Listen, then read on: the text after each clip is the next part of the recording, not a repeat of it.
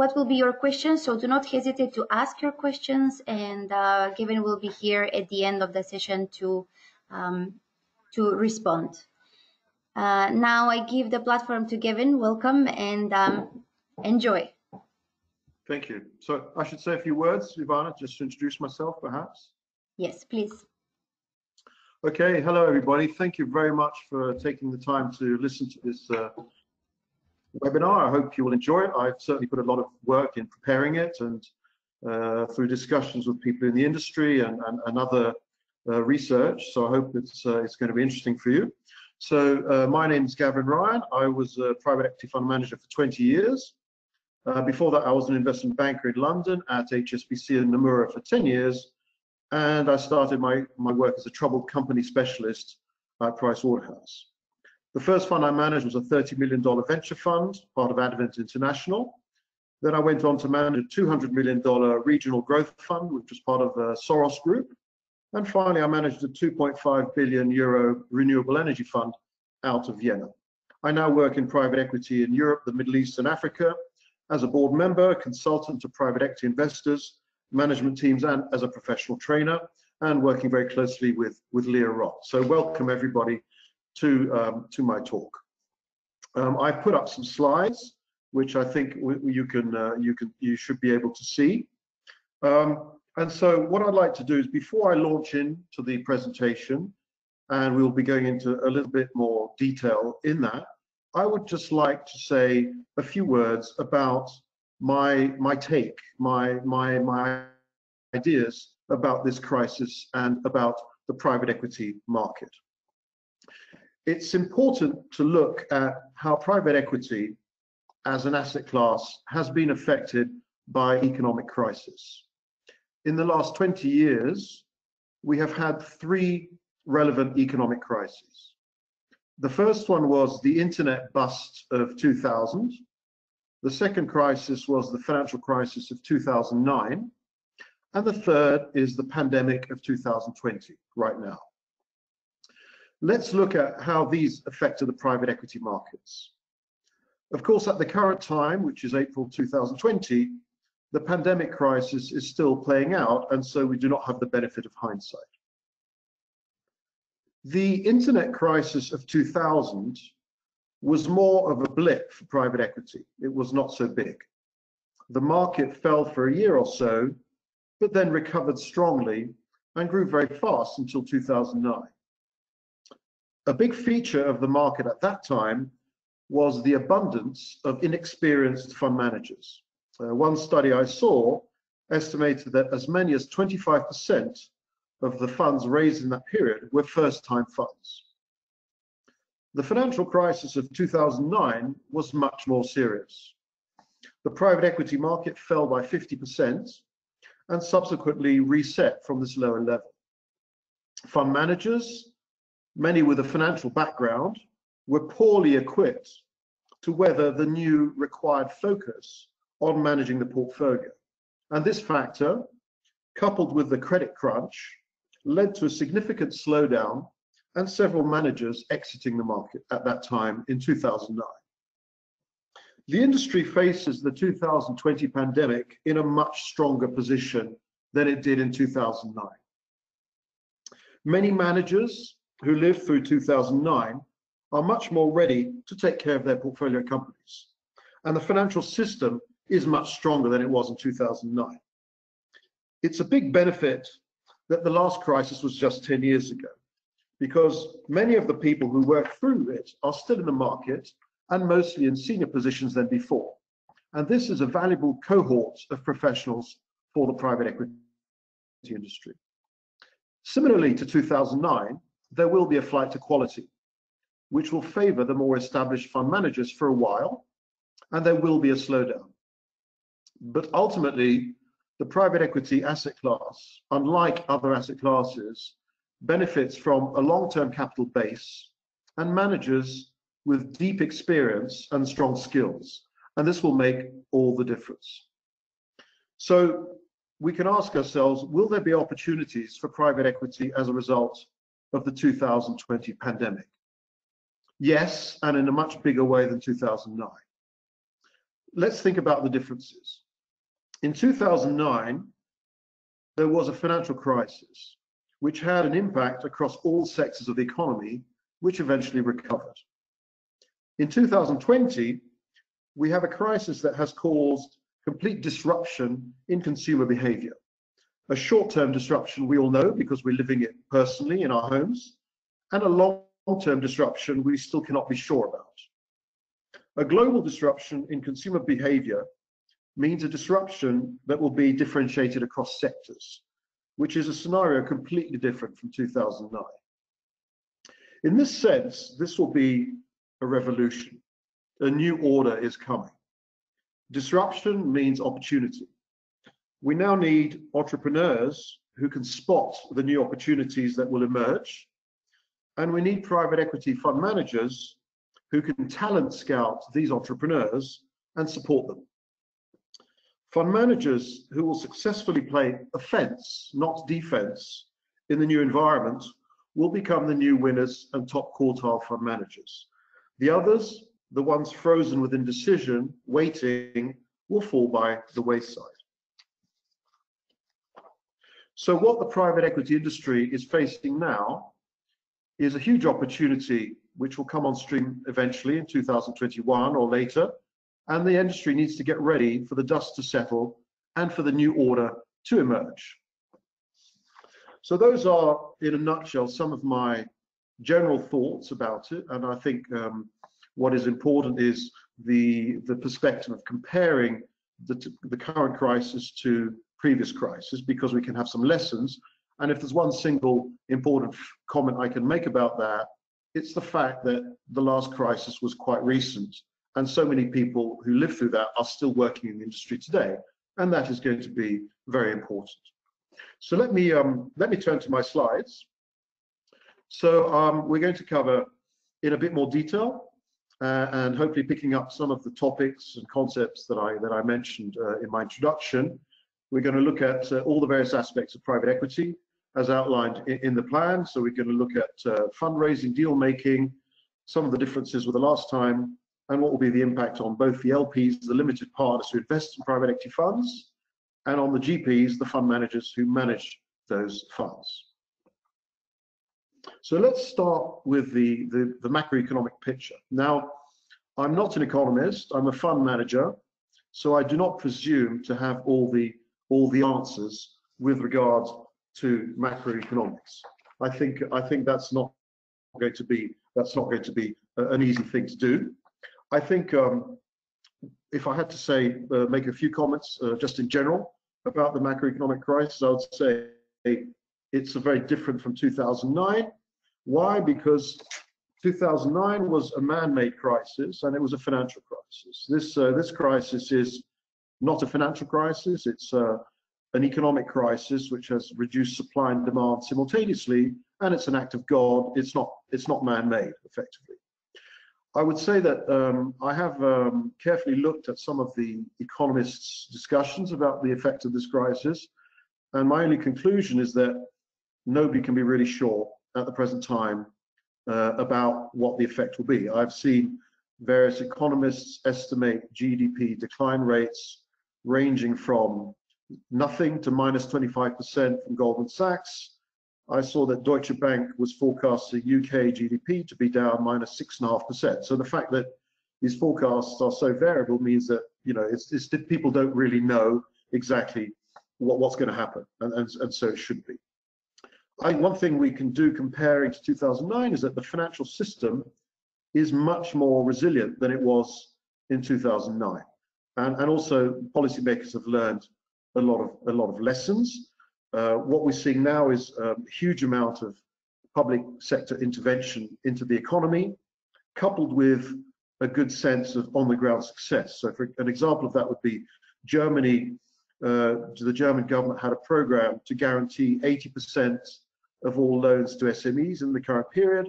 They saw that it wasn't working so well with the banks. They increased that to 90% and then to 100%. So that gives me optimism because the governments are really trying to move as fast as they can. One thing I would I would say, uh, looking at the different areas of the world, is that it seems at the moment that Europe is able to react somewhat better than the US, uh, uh, the US economy, because Europe has the, the benefit of a, a welfare system, and that has allowed the European countries to allow to, to keep people employed and have underemployment on the job subsidized rather than sudden unemployment, which is the case in the US, which is obviously much more difficult for people. So, so that's, that's a, a slight difference between Europe and the US. Um, what do we what do we see? Um, depending on the scenario, some economists are predicting it will take two years to get back to current GDP levels, but frankly, frankly, we don't know. Ultimately, until there's a vaccine, nothing can be certain. I think well, if you see the slide, one thing uh, you'll notice is the impact on sectors, uh, and I think that's this is uh, this is where the sudden shift in consumer behaviour kicks in. You've probably seen many tables like this one I, I put up here on the slide. You see that uh, obviously um, we have sector hits, so um, we'll have obvious negative impacts on travel, on hotel, on restaurants. Um, we would obviously have surge in, surge in demand for food, pharmaceutical and online shopping. That's obviously quite predictable. What will be more interesting is if people will be able to predict the second order, you know, the less obvious uh, sectoral shifts, because that's where some of the opportunities will, will come from. We can obviously see the changes in consumer behavior, which we know from our own experience, the lockdown, uh, a lockdown lifestyle, preservation of cash, privileging food and pharmaceutical purchases, and perhaps other indirect effects like an increase in online skills. For example, my parents are in their 80s and they are now become quite expert at uh, online shopping, which wasn't the case, which wasn't the case before. Um, let me just say um, a few words about the, um, the private equity asset class. Um, getting on to private equity here. Um, if we compare private equity to other asset classes, like hedge funds or other asset classes, private equity has some very good advantages. And one of these is the fact that private equity funds have firm capital commitment. In other words, the, uh, the LPs, the investors who commit to private equity funds, are committed for quite a long, quite a long period. Um, and that is a good thing because if you're a hedge fund manager, um, your, your investors could be calling and saying, well, I want to liquidate my position, I want to get out, and your hedge fund could be collapsing uh, as we speak. With private equity funds, that's not the case. I've heard of uh, two LPs who've defaulted in Europe, and there've been a few rumors of a couple of others, but it's very small.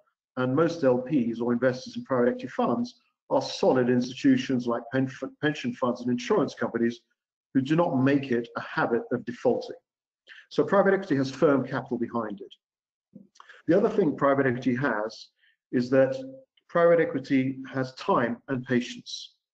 In other words, private equity investors are, are ready to ride out the cycle.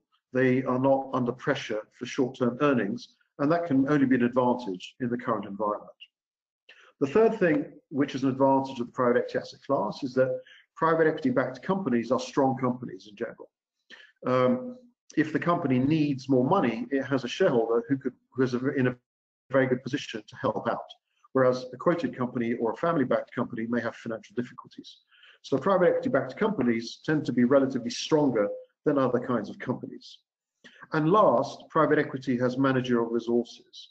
A well-run, a well-run private equity firm has a strong management team with strong skills and experience, who, and some of those skills are quite relevant to managing uh, the situation we have. So these are four big general advantages of the asset class, uh, and, and that should not be and that should not be ignored. And then finally, I suppose I could comment that in the current debacle and, and all the problems people are having, private equity fund managers get their salaries anyway because they're getting management fees. And, and um, that is something which is good for them. Obviously, uh, doesn't affect everybody else, but that means at least they'll still be around to do their jobs.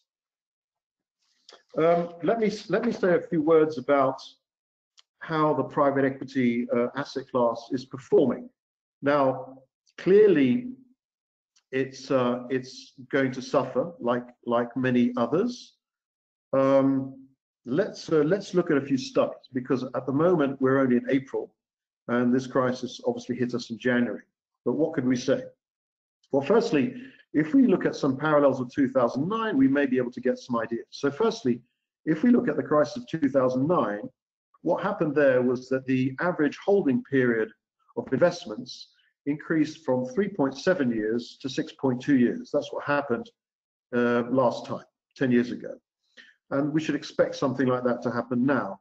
In other words, the private equity funds will be holding on to their companies and their investments quite a lot longer than before. I don't know if it's going to go exactly the number of years that it was last time, but surely something like that is going to happen. What about valuations? Well, there have been different studies.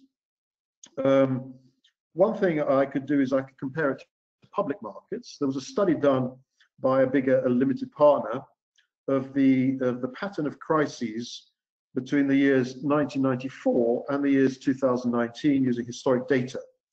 And what this study showed was that private equity valuation will usually follow the decline in public markets with a lag of about one quarter. So it will take about one quarter for private equity valuations to go down the same way as public equities. And the study also showed that the decline in private equity valuations was something between 50 to 55% of public equities. And then the recovery in the private equity market valuations was faster than public equities. So this study would suggest, looking at history, that the, the decline in private equity will lag public equities by a quarter, it will be about a half, and it will recover quickly, which is generally positive if we compare it to public equities. I've seen some other studies, um, a study by CEPRES, which was forecasting returns will fall by 10%. I've seen a study by MSCI, which estimated that the valuations of private equity portfolios were down about 30 to 35% compared to the end of December. But honestly, the studies are quite changing. And so we don't know exactly, but, but certainly uh, the private equity market is going to be affected. One thing that's important to note is that the effect on funds will differ according to when the funds were formed. So for example, if a fund is a young fund, the fund was just set up in last year, well, these are very lucky guys because they've just set up their fund. They haven't spent any of the money yet. So they're in a fantastic position because they can now deploy this money uh, at lower valuations, hopefully. Middle-aged funds uh, in the, which were set up in 2015-18 will suffer somewhat more, and the older funds will have big problems because they're coming to the end of their life and they're looking to make their exits, and the market is obviously collapsing, at least for, for a certain period. So the effect on valuations and on the performance of the asset class will depend on the fund vintage. But overall, what we should expect is that the, the, the, the decrease in valuation will be less, it will be attenuated compared to public equities, and it will not be realized because fund managers will hang on to their investments and wait to exit. So, so that's what we should probably expect when we are talking about the performance of the private equity asset class. Let me go on and talk a little bit about fundraising. Um, now, um, fundraising is, is a big part of private equity, and uh, different studies have, have made different estimates, but um, quite a few funds completed fundraisings in 2019. So in 2019, um, the mega funds of over $5 billion accounted for about half of all fundraising. And the funds under $1 billion are at a kind of 15 year low. So the experience from last year was that the mega funds have, have, have increased their market share as far as fundraising goes. However, what should we expect for 2020? Well, we should expect a slowdown.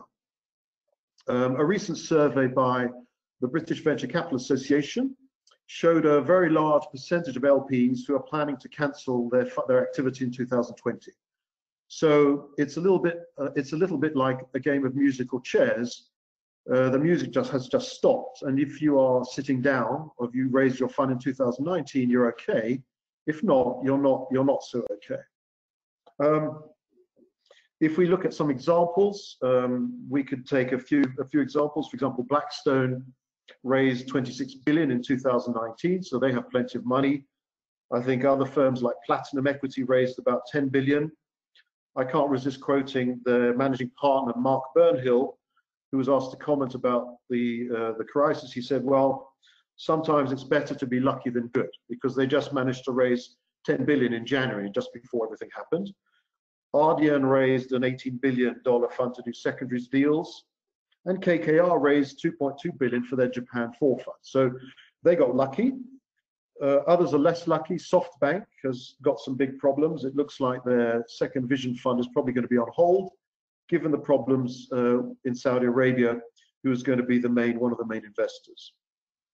So um, fundraising uh, in 2019 was big. It was a huge amount of fundraising, but it's effectively stopped. Fundraising has, has stopped. And what I expect is that uh, there may be a certain amount of uh, follow-on fundraising, uh, but the absence, factors such as, for example, the absence of the possibility of a face-to-face -face meeting will favor uh, LPs with existing, uh, GPs with existing relationships because the investors will be more inclined to give money to people they know already rather than have a teleconference with somebody they've only just met. So I think in 2020, the taps are going to be pretty much turned off. It's going to be much harder for mid-cap GPs to fundraise because of a flight to quality. And I think first-time funds, except for those with some compelling story or a unique niche, are pretty much out of the market. So a generic first-time fund, uh, this uh, in 2020 is probably got very little, very little chance. Uh, and so, so that's the picture of fundraising. It's, it's pretty much uh, stopped, but there's a lucky number of people who raised a large amount of money last year, and that money is is there, ready to be ready to be deployed. Uh, and so that's that's really, I'd say, the picture of fundraising.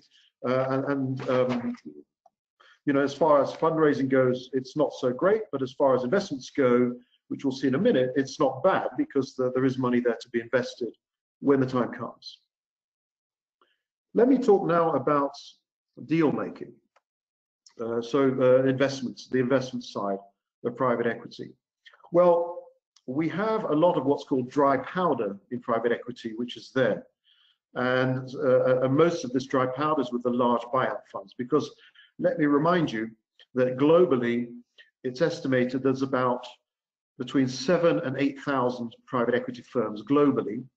And the vast majority of these firms, maybe 7,000 or 500 of them, are typically mid-cap firms. So a firm managing 100 to 500 million dollars, employing 10 or 20 people. That's 90% of the GP of the, the, of the GPs out there, and the mega firms only account for 10, 20, 100 firms. So that should always be borne in mind when we're thinking about the private equity market, because the large firms, the large deals attract most of the media attention, but by number of deals, the mid-cap market is where most of the deals get done. Now, it's been estimated that as of the end of 2019, we have between 1.5 trillion, which is an estimate by Preqin, uh, and two and a half trillion, which is a McKinsey estimate for the amount of capital which is potentially there. Um, and so the, the, the, deals are there, but what, what have we seen happen? We've seen no deals happen. There was a, a study that came out yesterday by CIL Management Consulting, who did a survey of, of LP, of GPs, and only 4% of GPs right now in this moment see the market as a buying opportunity. So everybody's kind of frozen. Everybody's kind of on hold. Also because uh, valuations are very, very unclear at the moment. Nobody really knows what the valuation is. And so if we look at what deals have been done recently, the only two major equity deals I saw was uh, KKR, which bought a UK waste management company, Viridor, for 3.7 billion. And there was a deal by GSF, which bought Malaysia Airlines for 2.5 billion, backed by a Japanese private equity fund. And these were deals that were in the pipeline long before the crisis hit. What we've seen in terms of actual deals which are a bit fresher, they've all been equity, they've all been debt deals. So we've seen BC Partners uh, invest 400 million in a Dutch flower company. We've seen Canada Pension Plan lending 400 million to a Spanish company, Hotel Beds. We've seen Airbnb raise 1 billion from Silver Lake Partners, but also debt. Apollo Global Management is also planning to buy distressed debt. So what we've seen is debt deals, private equity fund managers not doing equity deals, but debt.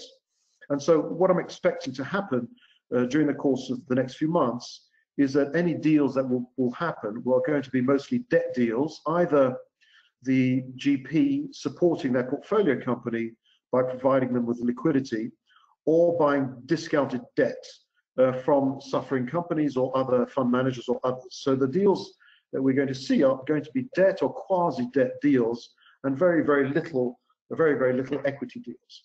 And as far as the mid-cap market goes, uh, I've talked I talked to about 20 mid-cap GPs in the last two weeks. Everything is frozen. All the deals are frozen except for a very few that were really at an advanced stage. And the reason they're frozen is the valuation. Um, typically, when there is a crisis, and we saw that in 2009, what happened was that all the deals got frozen because the sellers were not ready to lower the prices. The buyers expected the prices to be lower, and there was a standoff between sellers on the one side and buyers on, on the other. And these typically take a few months to work out before one side uh, eventually adjusts the pricing. So the mid-cap market is basically frozen because of um, because of no equilibrium on valuations. What I do expect to happen eventually is that the weaker mid-cap companies uh, will be ready for a buy and build. So a mid-cap company backed by private equity will have an advantage of capital in terms of acquiring a competitor, which may be a family-owned company or another type of company with a weaker shareholder who may have eventual, eventual financial problems, which will force them to sell at, at, a, at a more at a more discounted valuation. So what I'm expecting in terms of deal making is in the mega deal side, it's going to be debts or quasi debt, either supporting companies, and in the mid cap side, it's going to be a frozen situation for a few more months, but eventually a kind of buy and build strategy which may be slowly emerging, but it's nothing, nothing much will happen until after the summer. Of that, of that I'm reasonably sure. Um, okay, so this slide just uh, amplifies what I just said. So what we're going to look at, what you should expect is buying debt to discount preferred type instruments. So we may see some quasi-equity type deals, but it's still too early. It's still too early to say. It's uh, at the moment the market is is is really is really frozen. What about uh, portfolio management? Uh, now, what is going on as far as managing the portfolio? So now we're talking about uh, private equity funds, existing investments, portfolio companies. And what's going on is several things. Firstly, there is a lot of analysis, and what a lot of the fund managers are doing now is that they are stress testing the portfolios. So what they're doing is they're running what if sales fall by 30%, what if sales falling by by 50%. So they're running they're running the scenarios to stress test and see which of their companies are the most vulnerable in the portfolio. Excuse me. What are what are fund managers doing as far as protecting the portfolio goes? Well, I think I don't want to go into too much detail. They're doing um, uh, things that many people have talked about that you have to do with troubled company. I worked as a troubled company administrator for five years, with bankrupt companies, so it, it, sort of rings a bell. But the main things that people are doing is that they're looking uh, at a series of interventions in their portfolio companies, which are going to be firstly staff protection, making sure that the employees are, are kind of okay and protected. Then managing liquidity, making sure there's enough cash. And then thirdly, supply chain, su supply chain and market impact. So looking at the supplier payments, customer receive, uh, pay, receivables, and what the impact of, of the market is. So this is all ongoing. And um, what I've noticed is that some of the um, some of the bigger mid-cap funds and bigger GPs have created in-house. Some of them are described as SWAT teams or special teams. They've created some special teams to intervene where needed, and they've been uh, they've been boosting their operational support capability. What's what still hasn't really happened yet is any kind of restructuring. So we have to be we have to be clear that there's a big difference between operational support and restructuring, which are quite which are quite different things. So so that's really what's going on portfolio management. It's still early days, but the two things that are happening is the stress testing. Um, nobody's really trying to redo their forecasts yet because it's still too uncertain, and they've been securing the company's liquidity and making sure uh, the companies have what they have, what they need to survive the next few months. Um, what's also going on is some cash injections by GPs. So the GPs may be injecting some cash into their companies, or, uh, or buying back some of the debt.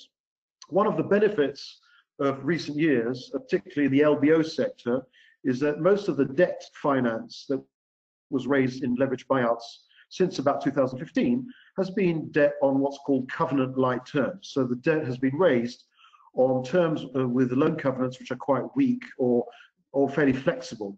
So what I don't expect is that to be a lot of debt defaults because of the covenant lite terms plus the realization in the market that these are extraordinary times is going to allow leverage companies to have a, a, much easier time of it than they did in 2009.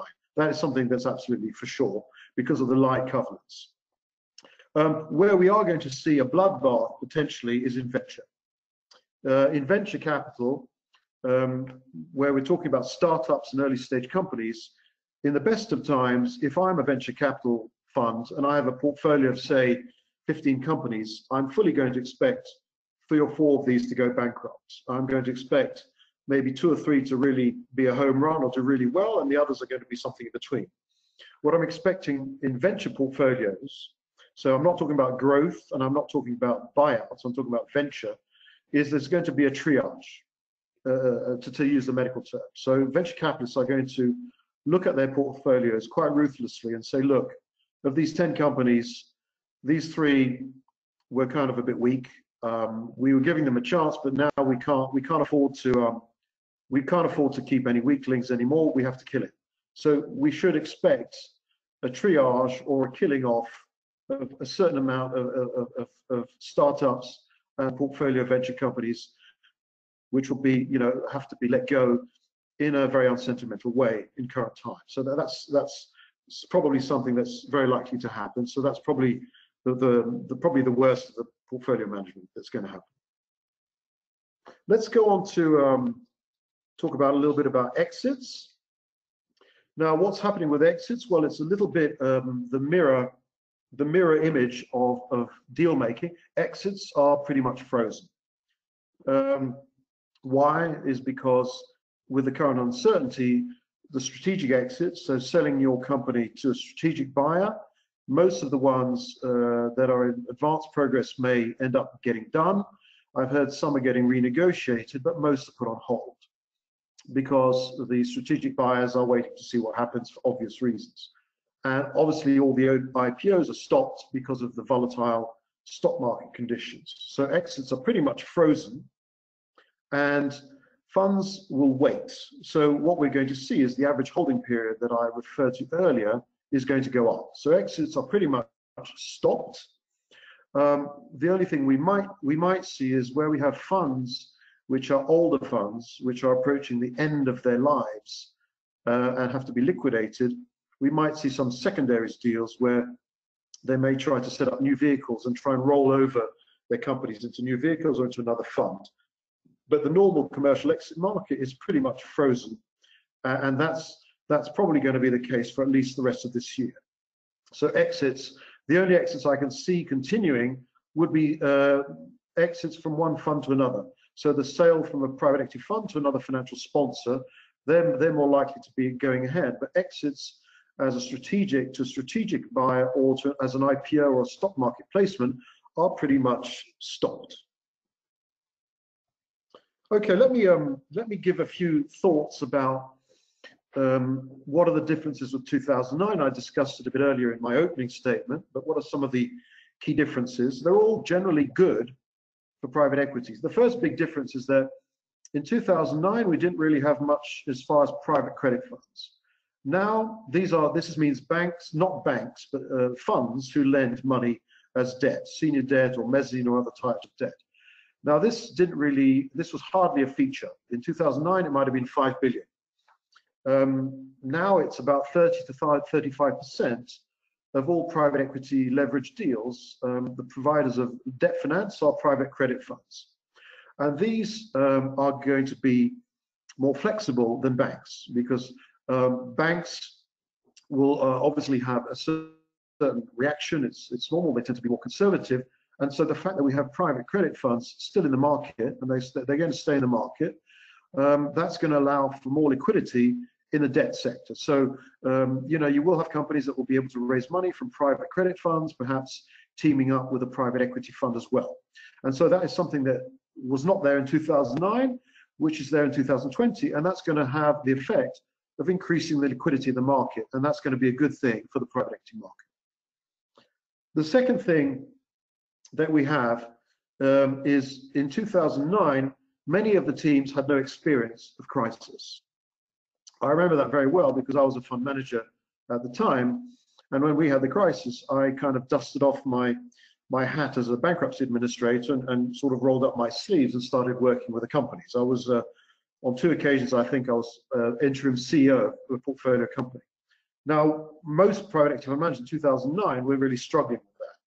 But now in 2020, we have a whole cohort and, and many people who've lived through 2009. Let's say, let's say we had a, a private equity fund manager who was something like a vice president in 2009. So let's say somebody in their early 30s or so.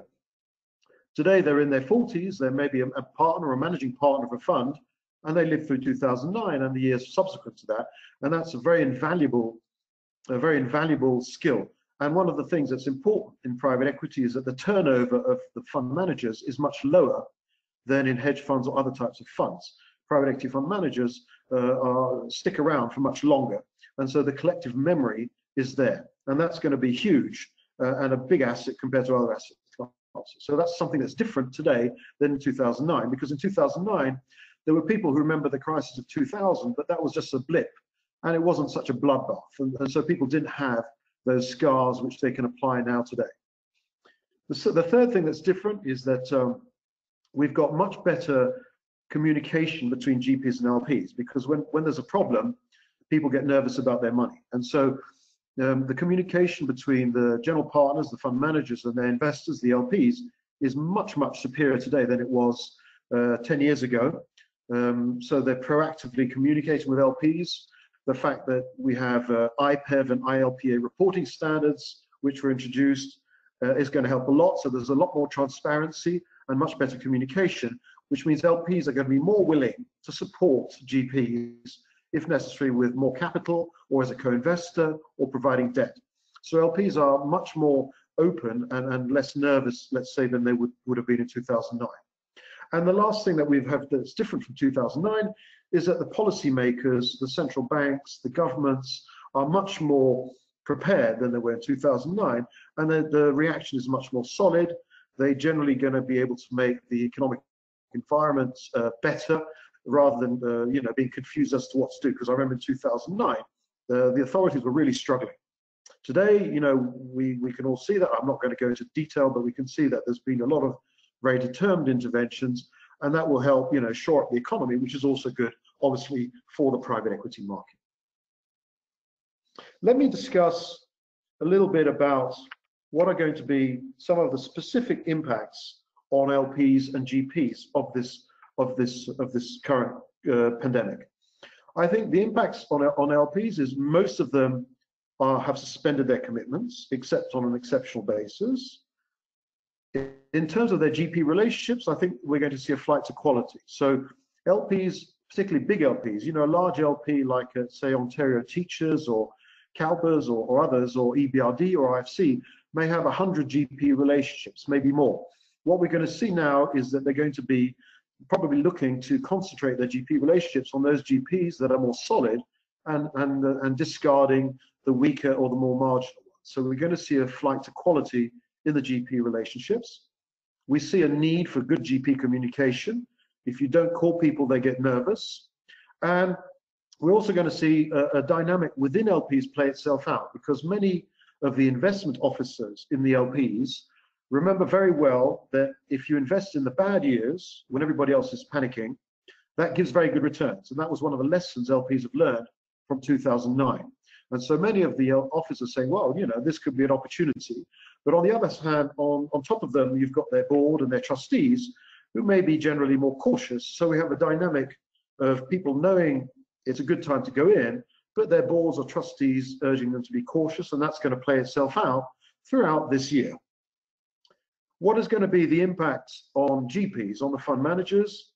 I think, to give you an example, you know, you say, okay, everybody's stuck at home, so guess what? Online commerce is going to go up. and home food deliveries are going to go up, and people are going to watch more Netflix. Well, my, my, my mother, who's 85, figured that out. So I don't need to pay a GP a salary to tell me that, right? So what we need to see is GPs who will play offense rather than defense. The GPs who can see beyond the first order impact and have a vision of what the longer term effect of this is, what sectors will do, are going to be those are going to, going to be successful. So offense means success, and that means seeing the second order impacts before everybody else. That's that's essential for a GP to succeed. And secondly, developing an invest, investment strategy to to capture that. So that's what we're going to what we're going to look at uh, as far as GPs, um, let's say, strategy development um, uh, this year. The first time funds are going to struggle because it, this is not a good environment for first time funds, except for those who are uniquely differentiated in some way, or whether the team itself has a, has a private equity track record they can, they can look at. And uh, GPs who have a track record which includes living through 2009 are going to be at a premium. Let me um, talk a little bit about emerging markets. Um, I know that many of you are working in emerging markets. I certainly work a lot in uh, the Middle East, and North Africa, and Sub-Saharan Africa. I have many friends and contacts there. I sit on a couple of boards there. What can we expect for emerging markets? I think it's um, not all um, it's not all good news. The um, the flight to quality by LPs in developed markets, so the flight to quality by commercial LPs is going to hit emerging markets. Um, LPs are going to be retrenching to developed markets more, um, and so emerging markets will feel that impact. And so there's no there's no sugarcoating that. That's that's going to happen. They're going to be they go they are going to be pulling out. So kind of the um, Midwestern American pension fund is certainly going to reduce their commitment to emerging markets. There is an instinct, obviously, to go back to your home base, in, you know, in, in, in a crisis. So that, that will happen. On the other hand, one of the characteristics of private equity emerging markets is the huge influence of developmental financial institutions, such as the IFC, um, uh, EBRD, the European Investment Fund, the African Development Bank, Islamic Development Bank, and some of the sovereign wealth funds uh, who also like to support fund managers. And so what we should uh, help hope to see is some initiatives by some of the um, emerging markets LPs committed to emerging markets who may have either a developmental agenda or who have a strong commitment to take initiatives to try and support the market, to kickstart the market, to step up and commit because uh, as you know, many uh, private equity funds raised in North Africa or in Eastern and Central Europe or in Sub-Saharan Africa will have some of the big uh, developmental funds as anchor investors or as significant investors. So we have to hope and look for some initiatives by by uh, by developmental GPs to make sure that the developed markets, the emerging markets, don't suffer. Another thing we are going to probably see is some differentiation some a bit of a shakeout within emerging markets between the solid and the weak. And probably what's going to determine the difference between the solid and the weak is going to be two factors. Firstly, the level of governance of the country, and secondly, the healthcare, the strength of the healthcare system of the country, which is clearly going to come into play as um, you know as as this uh, pandemic as this pandemic continues. So we are going to see some differentiation and people are probably going to be looking very closely at governance and at the, the, the solidity of healthcare systems. Um, we are obviously, we've already had in the last few years a differentiation between frontier markets and emerging markets. So, you know, South Africa is an emerging market, Burkina Faso is a frontier market, um, you know, and other examples like that. Poland is an emerging market. Um, I don't know, Tajikistan is a frontier market, and so on. Um, so we've already had that, but that's going to get amplified uh, further, expect that in, the, in, in, this year, this year and next year. So, so that's what I, that's my view of how emerging markets are going to play out. Um, just to give um, some some conclusions, I think that um, it's we have pluses and minuses. So it's not, it's not all roses, but it's generally more positive than negative. I think um, the asset class of private equity is stronger than others because of the capital commitments which is there and because of the fund managers, even more so that we have the cohort of 2009 still firmly in place. There is going to be a premium on the experienced fund managers, and there is going to be there is going to be a, a, a culling of first-time teams. Fundraising in 2020 is going to pause. Exits will be slowing down, and the portfolio holding time will hold. So there won't be any distressed sales, but the, the, the companies will be in the portfolio longer. Buyout funds, I'm sorry to hear it, but I'm a, I'm a mid-cap guy myself, but the buyout funds are going to be relatively stronger than the mid-cap and the venture funds because they have more dry powder and the LPs are more willing to back them. Emerging markets fundraising is probably going to pause unless the DFIs and the developmental LPs step in to be in a counter-cyclical move. And the people who are going to suffer the most is probably going to be the first-time funds and the weaker part of the venture portfolios. But the good news is, you know, let's all get ready for the new order that's going to emerge. I see the corona crisis not as something like 2009, where things are going to come back to where they were before. I see it more like the Second World War, where everything is being thrown up in the air, all the sectors are in the air, and we're going to see what's going to emerge and we're going to see who's going to pick up the pieces and who's going to take that forwards. Okay, so that concludes my talk. Um, thank you very much for your attention. I hope you found it interesting.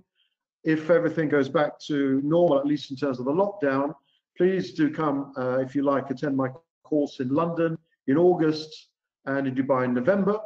And if you want to hear more about private equity, feel free to check out my dedicated YouTube channel, Private Equity Confidential. So I look forward to I look forward to hearing your questions now. Thank you, Gavin.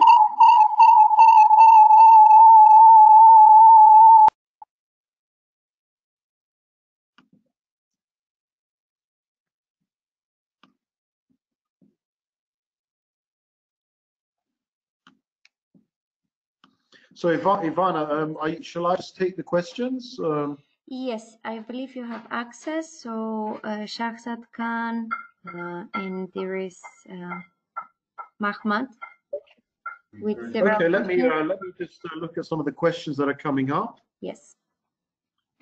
Um, okay, I have a question here. Um, you mentioned in your introductions that entrepreneurs are required to take on opportunity. Is an entrepreneurship background required to be successful in the private equity class? Okay, well, I think um, I think I can answer this in two ways. Number one, um, you you don't need to have an entrepreneur background to become an entrepreneur because obviously you didn't come out of your you were not born an entrepreneur. You can uh, the you know you can uh, there's no reason why if you have a good idea, you have a you know you have the belief, you have the passion, and you see an opportunity in all this uh, crisis um, there's no reason you cannot try and give it a shot. Of course, there's no guarantee of success, but that is the nature of being entrepreneur. Um, in order to succeed as a venture capital investor, so somebody backing entrepreneurs, many venture capital investors are have been former entrepreneurs. Um, so, so yes, in that in that sense, that can help, but it's not necessary to have been an entrepreneur in order to in order to be a, a venture capitalist. Um, I have a question here which says, regarding deal making, why would it be more debt deals than equity deals? Is this specific to crisis periods? Yes, in a way, yes, uh, particularly now. And the reason for that is that nobody is sure about what the valuation is. Um, so if you're not sure about what the valuation is, it's hard to make an equity investment because you don't know how much percentage of the company you need to own for your money. And so therefore it tends to be easier to do a debt deal. And that's why we're seeing a lot more debt deals.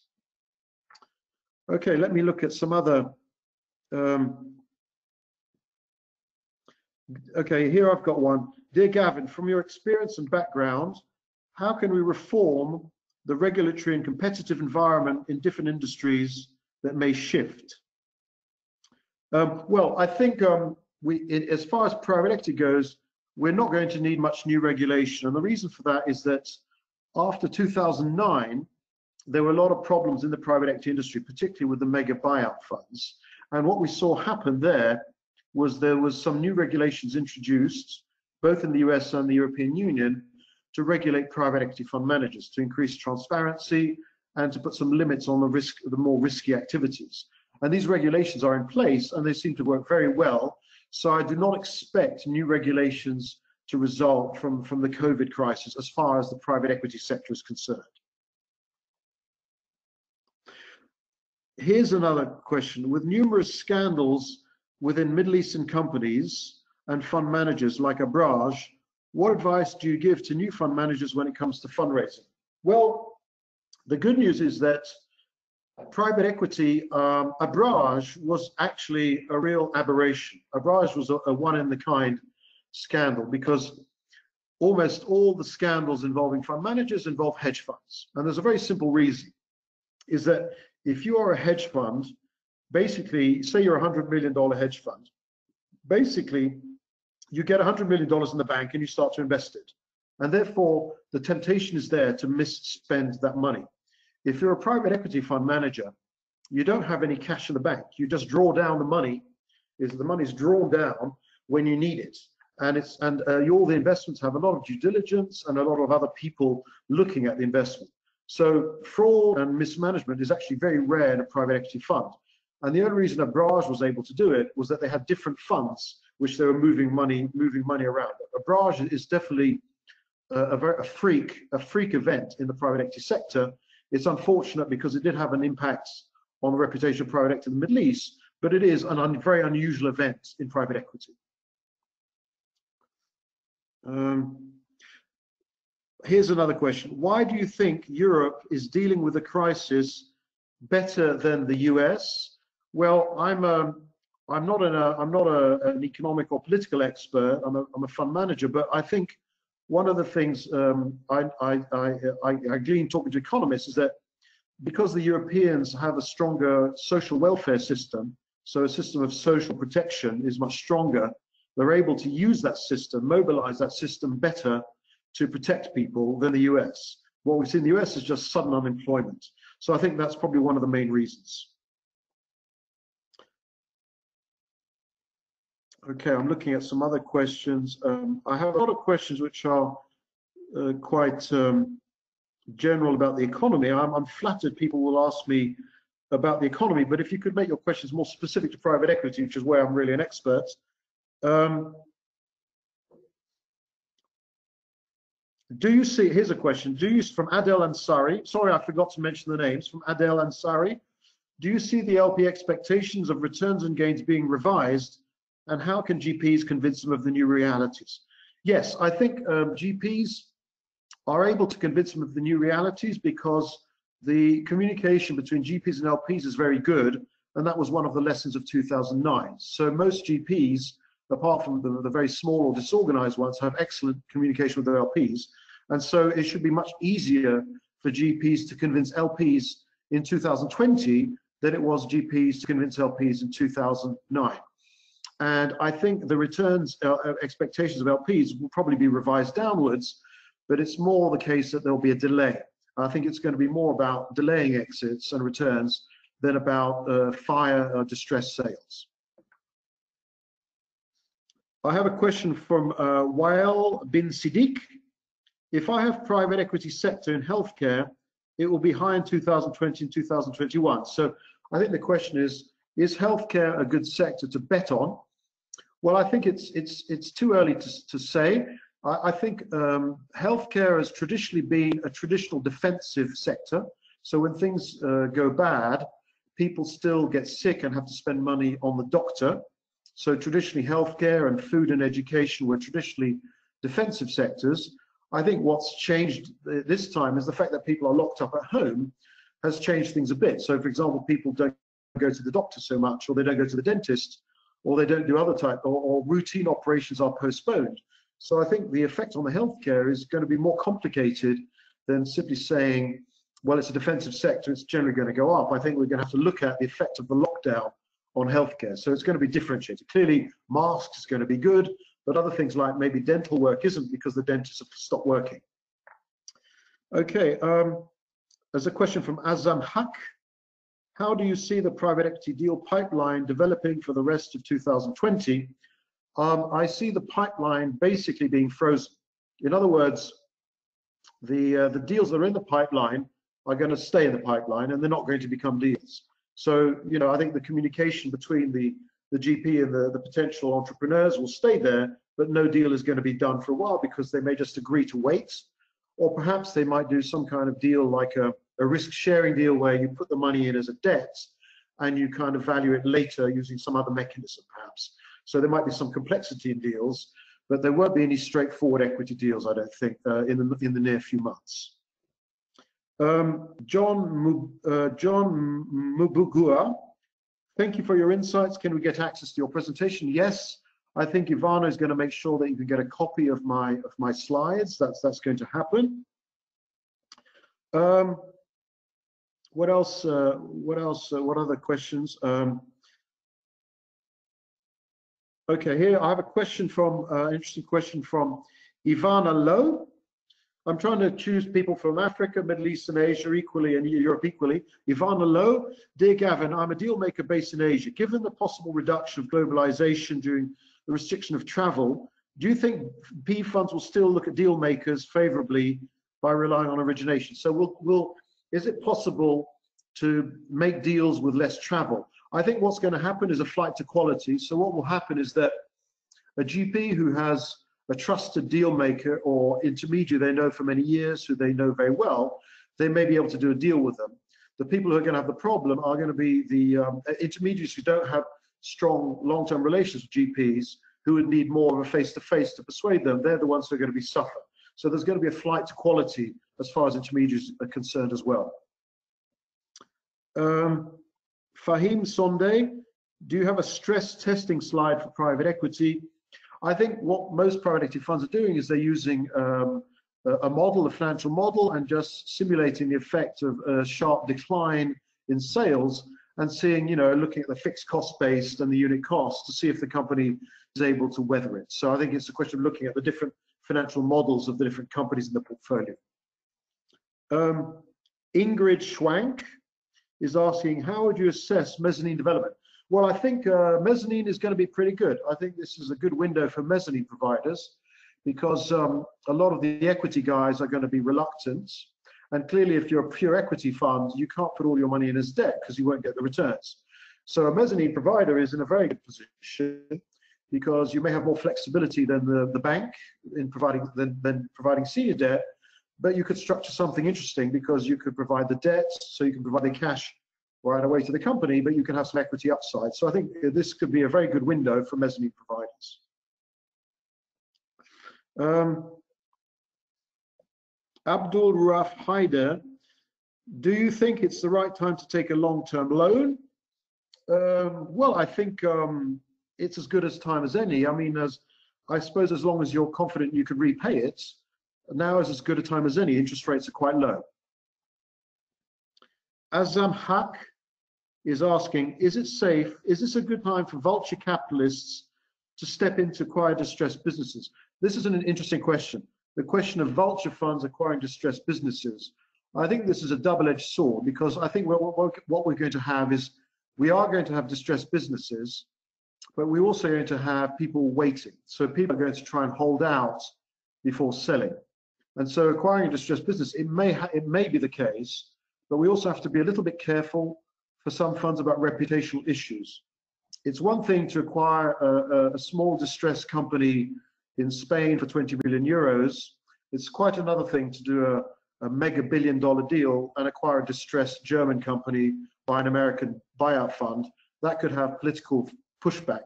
And I think the industry, uh, particularly the mega buyout funds, have learned their lesson from 2009 that they don't want to be seen as immoral predators because that may uh, create a political backlash. So I think it's going to be a tricky, a tricky area, the distressed deals, particularly on the big side. Um, okay, let's have a question from Sub-Saharan Africa. Frank Eddie Ozon. What do you think about the development of impact investing in areas like Sub-Saharan Africa? Well, I think impact investment is, is a lucky area because impact investment is an area which depends very much on developmental financial institutions, and in some way they are less commercial. Although obviously we know impact is this kind of dual blended return, it's not one or the other. So I think impact investment may be one area which may be, uh, may be able to weather the storm a little bit better because the uh, investors in impact funds are mostly are, are, very much uh, have a mission to develop. So I think they will have an easier time than many others. Um, how? Uh, okay, let me. Mohammed Mohammed Riyad. Um, how would you how would you be able to compare the current economy with the with with the with uh, with with past pandemics? I think um, the question was, if I understand correctly, um, how could we compare the current pandemic with past pandemics? If I haven't misunderstood the question, well, I think um, if you look a little bit about history, um, I would say uh, I'm not a medical expert, so all I could all I could really say is that um, the, the lessons of history definitely is that pandemics have a huge effect and they do disrupt everything very very big. And I looked a little bit about history. I'm a I'm a bit of a, a passionate uh, amateur historian, and the two big pandemics in the past was the Justinian plague in the sixth century this is in the year 550 approximately. And the effect of the Justinian plague, it led to the decline of the Byzantine Empire and of the Persian Empire, and, and, and, it, it led to the emergence of the Caliphate. So one of the effects of the first Justinian plague was the emergence of the Caliphate. And then the second major plague we had was in the 14th century, which eventually led to the Renaissance. So these, these pandemics do have big effects. Clearly, those two that I just mentioned they killed about 30 to 35% of the population. And clearly this isn't the case with this one. And we hope it's not going to be so serious. Uh, but let me get back to private equity because I know more about private equity than I do about these other things. Um, what advice, uh, this is from Anne Ngugi, what advice would you give to an impact fund manager who is on the verge of signing an equity investment in a business, taking into account the impact of the pandemic on the valuation? Well, I would um, I would uh, I would wait. I would either wait or I would uh, invest the money as a convertible loan. So put it in as a loan and then have the conversion, the option to convert later. If you're going to put it in as equity right based on a valuation pre-pandemic, you might have a bad time. So I would try and maybe change the nature of your instrument. We have Raja okay. Al Sorry? Uh, we have Raja Al Faleh with a question a bit okay. up? Raja Al Faleh. Yes. What if the equity is a service? Let's say technology service. What is the best tech to invest in? From Raja Al Faleh, what is the best tech area to invest in? Well, um, um, as a fund manager, I'm depending on the entrepreneurs I invest in to tell me that because uh, if I knew that, I would be on a yacht, not doing webinars. Uh, this is a joke, of course. Um, we don't know. Honestly, um, I don't know. It's still too early to say. You could say, obviously, e-commerce or uh, home delivery, food deliveries. There's many ideas out there. Um, some may be right, some may be wrong. Um, I don't know. The honest answer is, it's for sure things are going to change big time. The tech to invest in in uh, August of this year is going to be very different from January of this year, but I can't say exactly what that is. Um, Muhammad Safil, what is a young fund, middle fund, or age fund? Okay, a young fund, what I mean by young fund is a fund that just got started, for example, in 2018 or 19. So the young fund has just started, so they have all their money, but they haven't yet started to invest, and that's a young fund. A middle-aged fund may be a fund that's from the year 2017 to 15. So let's say they're a 100 million euro fund, Maybe they've invested 50 million and they've got 50 left. That's a middle-aged fund. And an older fund is a fund, say, of 100 million that's made all their investments already and has no fresh money. So that's what I mean by young, middle-aged, and aged. Okay. Um, any um, any other questions? Um, Ivana, do you have any suggestions for other questions? Um, well, here are some more questions coming. No, I, there's plenty of questions. Some of them are not private equity related, and I, am not sure I'm, I'm, enough of an expert to really no worries, answer no, them. No worries. We'll some some, some which are left okay, unanswered. we'll we'll find a way to to to support yes, well, I, I, have a question from Nade Hawass.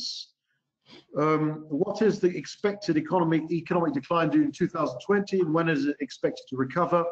Well, that's the big question. I don't think even economic experts know for sure. It's it's going to go down. Um, a lot of uh, economists are saying that if they find uh, they solve the pandemic this year, find the vaccine, it's going to be two years for recovery, so 2022.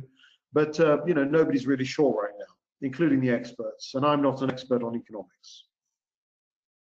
Um, okay, I've um,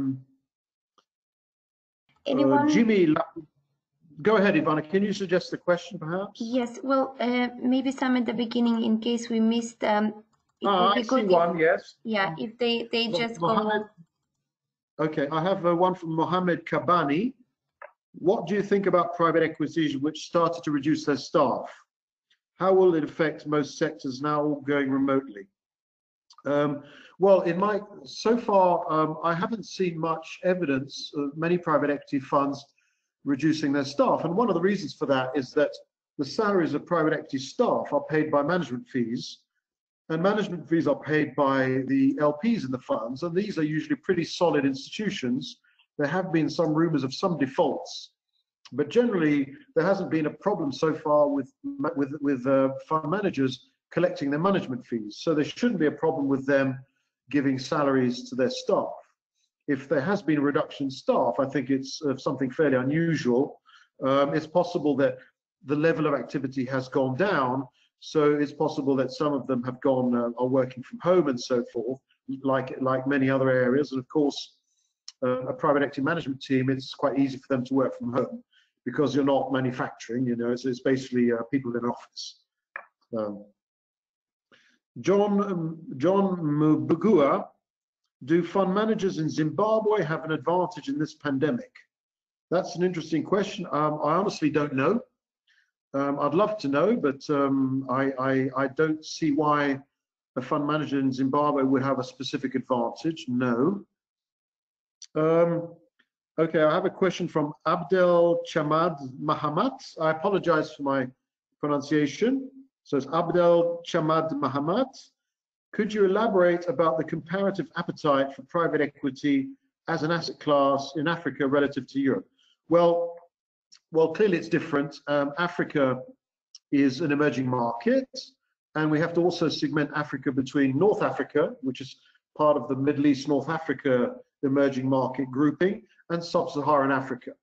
And then Europe, we have Western developed Europe, and then we have Central and Eastern Europe.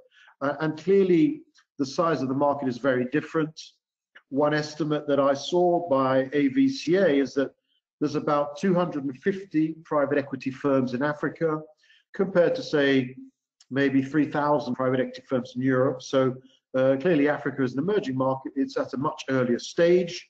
And then within Africa, we can divide Africa between North Africa, which connects to the Middle East, Western Africa, East Africa, and, sub and, and South Africa. So we've got these four distinct areas but it certainly is an up and coming emerging market. Um, okay, let me some. Oh, here we have a technical question from Aziz Asmael. As IFRS standards, we have to follow cash basis and recording. So if somebody postpones an expense, this will give fake figures. So what do you suggest? Well, of course. Now it's quite normal. I worked I worked um, for five years as a troubled company administrator uh, many years ago where I specialized in companies where fraud was involved. And, and clearly one of the things companies do to cook the books is they will um, they will postpone expenses, they will play around with accruals, they will change LIFO to FIFO, vice versa. And so all these things companies will do to, to, put, to pump up their expenses. And this, the way to solve that, what I suggest is you need to have a good accountant and to have some forensic accounting skills. Um, oh, okay, John Mbugua. You, so do Zimbabwe fund managers have an advantage due to the constant instability? That's an interesting question. So his, John is saying, well, because Zimbabwe is so insta unstable, unstable, fund managers have are used to living with instability and have a more flexible mindset. Well, that could work, that could well be the case. Yes, there is that difference. Um, you know, today we have uh, a lot of uncertainty. So yes, maybe there is an advantage in that sense. Yes, you're right. Okay, um, March, Marcin Frost. Um, how do companies from emerging markets prepare to survive? And how do first-time fund managers learn quickly from the present situation and present quality? So how can first-time fund managers learn and present enough quality to LPs to maintain confidence and traction? Well, in private equity, the, the real way you learn is from experience. So the best way that fund first-time managers can, fund managers can learn quickly is to do lots of deals, roll up their sleeves, and deliver the results, uh, and try and get their experience accelerated because what will convince LPs is, is experience. Um, Azam Haq, in the light of the current situation, do you see cross-border private equity funds becoming more selective about their investment geographies? Definitely, I think people are going to um, focus where they feel more comfortable. And if somebody's doing an area, a geography, which is for them more experimental or adventurous, now is not going to be the time. So you should expect that, absolutely. Ali Al Ali Al Mualad, why is private equity better prepared for a downturn than a decade ago? Well, a decade ago, the fund managers were not prepared for tough times. Today, the fund managers, have, many of them have lived through 2009, so they're better prepared because they have the experience from 10 years ago. In 2009, they did not have experience from a tough time before that. So that's the reason they're better prepared. Um, okay, Hatim G. So from Hatim G, as an LP, what private equity criteria should I consider in this crisis to invest in a private equity?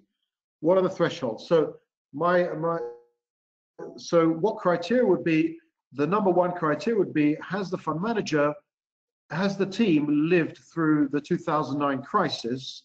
And do they have evidence to show that they did good work in the 2009 crisis?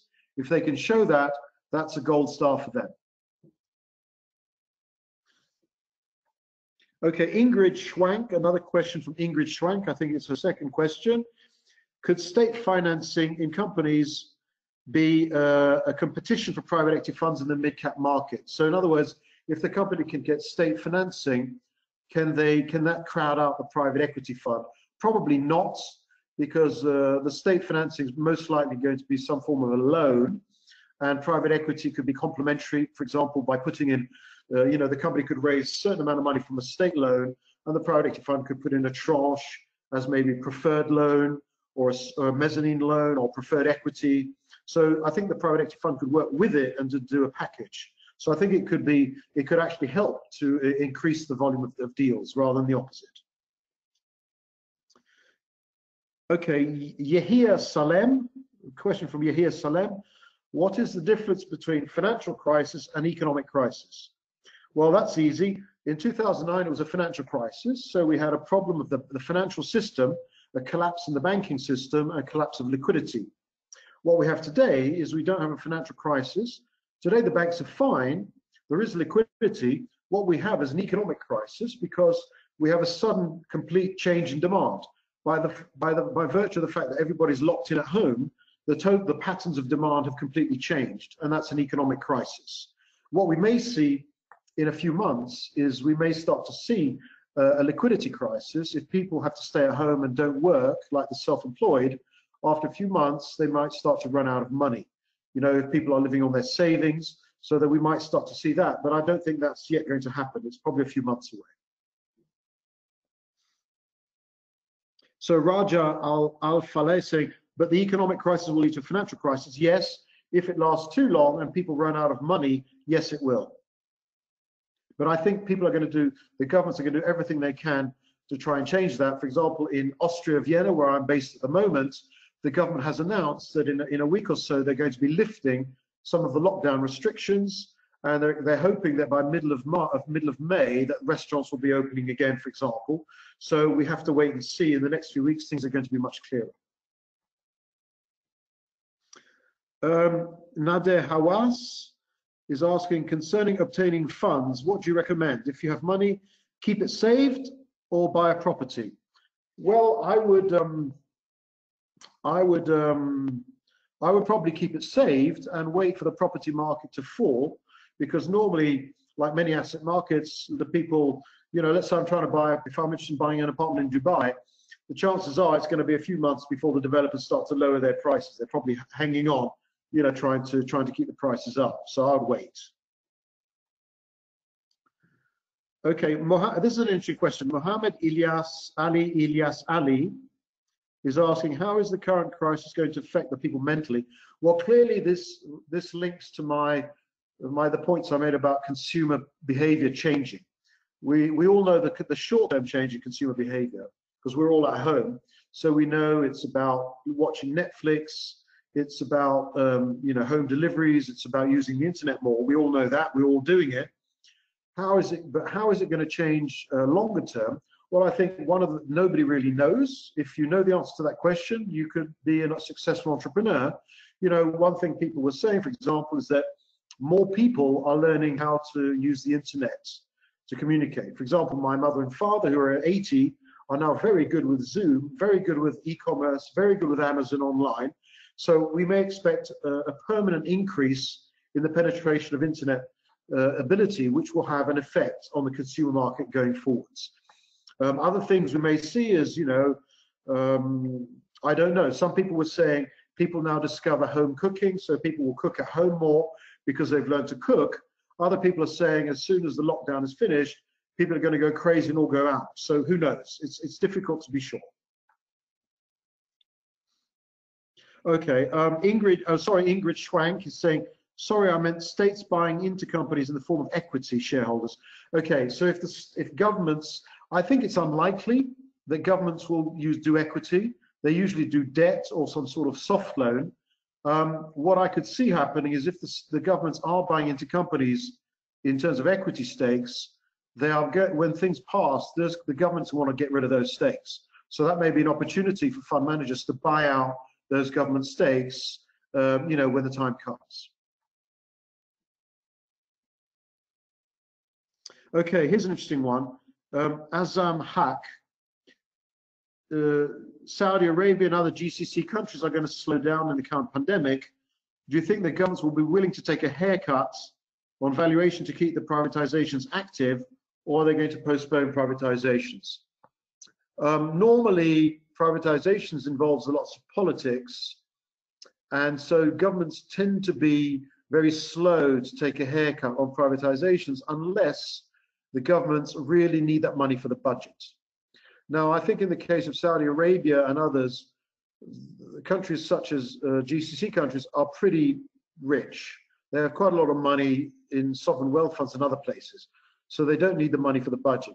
The only place where I noticed that happen was Eastern Europe, where Eastern European governments had already put in their budgets the proceeds from privatization, and so they had to sell to get their money. I don't think that's going to be so much the case in the Gulf because they can they can uh, they can they can afford to wait a bit more. Um, let me see. I've got a lot, quite a few questions on general economic things, which I'm not sure I'm qualified to um, uh, answer. Um, okay, Mohammed Al Shami is asking, how how can you positively manage equity after the crisis, as um, as the effect was not just economic? Well, this is where being a, a private equity fund manager is giving a give you an advantage. Uh, managing equity proactively requires skills, and that's that's what private equity managers have or should have.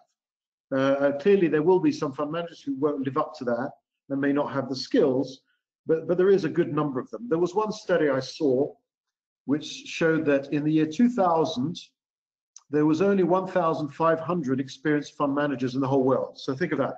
In the year 2000, there's 1,500 fund managers who are experienced, meaning have had seven years experience or more. By the year 2014, this study showed 6,000 fund managers.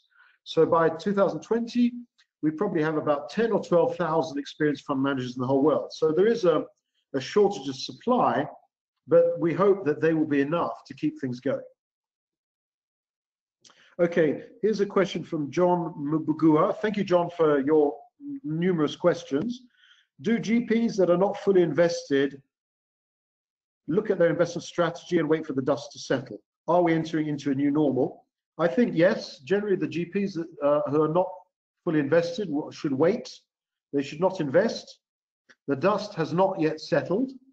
We're in the middle of a dust cloud, and we are going to be entering into a new normal, a new order, but not before, not for a few more months.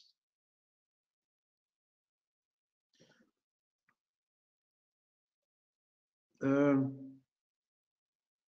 okay. Um,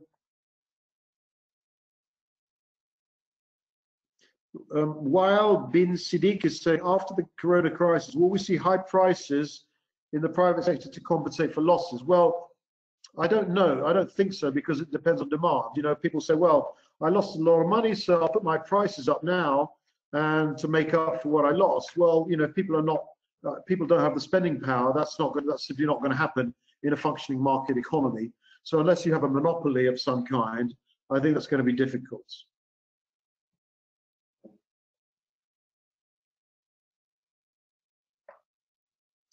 Okay. Um, okay. Let me. Here's a question from uh, Jimmy Laputulu. No, Lapotulu. No, Jimmy Lapotulo. Okay, sorry about that. Should an equity fund manager wait for the pandemic curve to flatten before investing big? How liquid is the market? Well, the market is liquid for the big the big buyout funds. There's about two trillion dollars of dry powder out there. Um, definitely have to wait for the mark for the for the curve to flatten and a few months after that, I would say.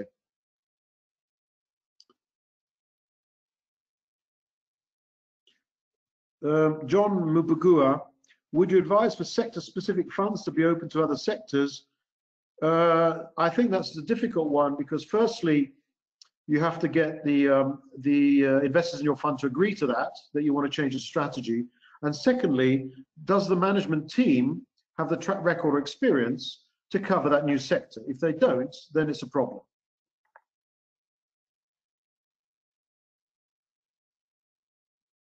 Okay. Um, Ivana, do you have any questions you think I could I should respond to that I've missed? Um, I don't think so, but um, okay. Um, if even if we miss anything, just to let everyone know that uh, there will be an opportunity to watch a recorded session of um, of the webinar and um, we'll still be connected so they can either come to your training or they can get in touch with us to uh, communicate on anything further. Okay. So okay, okay. I have a comment, a comment from Abdullah Khan. He thinks the world has more appreciation of internet and online, and so he's expecting more ideas and initiatives for online in the future, including cybersecurity, uh, yes, absolutely, I agree. I agree. Of course, uh, we have to see, you know, just doing online isn't a guarantee of success, but I, in general, yes, I, I, would certainly agree with your, your sentiments. Okay, so um, I apologize I, I haven't answered all the questions. Some of them are more generally about the economy, and, and I don't always feel I have the expertise. There was a question about what about oil prices and gas. I don't know. I'm not enough of an expert. Um, Mohammed Asim, can we invest in medical supplies and face masks and sanitizers to get a profit? well, uh, if you have a factory that makes them, well, that's great. Um, if you're hoping to trade them, well, you, you might have an issue with supply, but certainly if you are the owner of a factory that's making those, you're in a very good position, I'm sure. Um, let me see what else. Um, okay, I think um,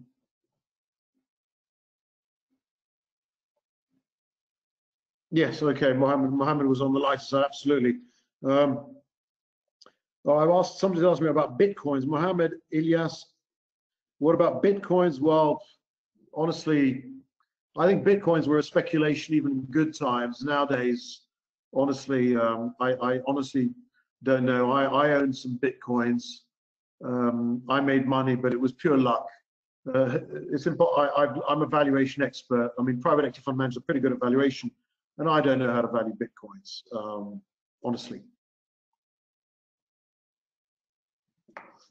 Well, so far there, uh -huh, okay, some questions are coming. Okay, there's a question from Mohammed Asim again. What about investing in gold? Uh, yeah, well, traditionally investing in gold was when uh, people are, you know, uh, living in turbulent times. Historically, gold was always something that people would invest in. This has been as long as, uh, you know, ever since the days of, uh, you know, the first city in, in, in Mesopotamia, Uruk. Um, and so, absolutely, yeah, gold is always a, is always a, is always a refuge. Um, okay. Um, well, if anyone. Okay. Well, the questions seem to have slowed down. I, am yeah. still ready. If somebody has any last any last last questions, I'm.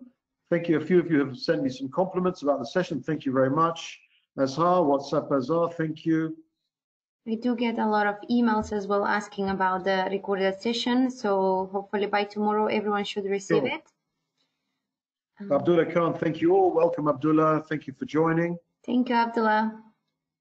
Thank you, Nasa Hawass. What's up, Nasa? Thank you for your thank you. Thanks, Mohammed Danish. Thanks, Mohammed Ilyas.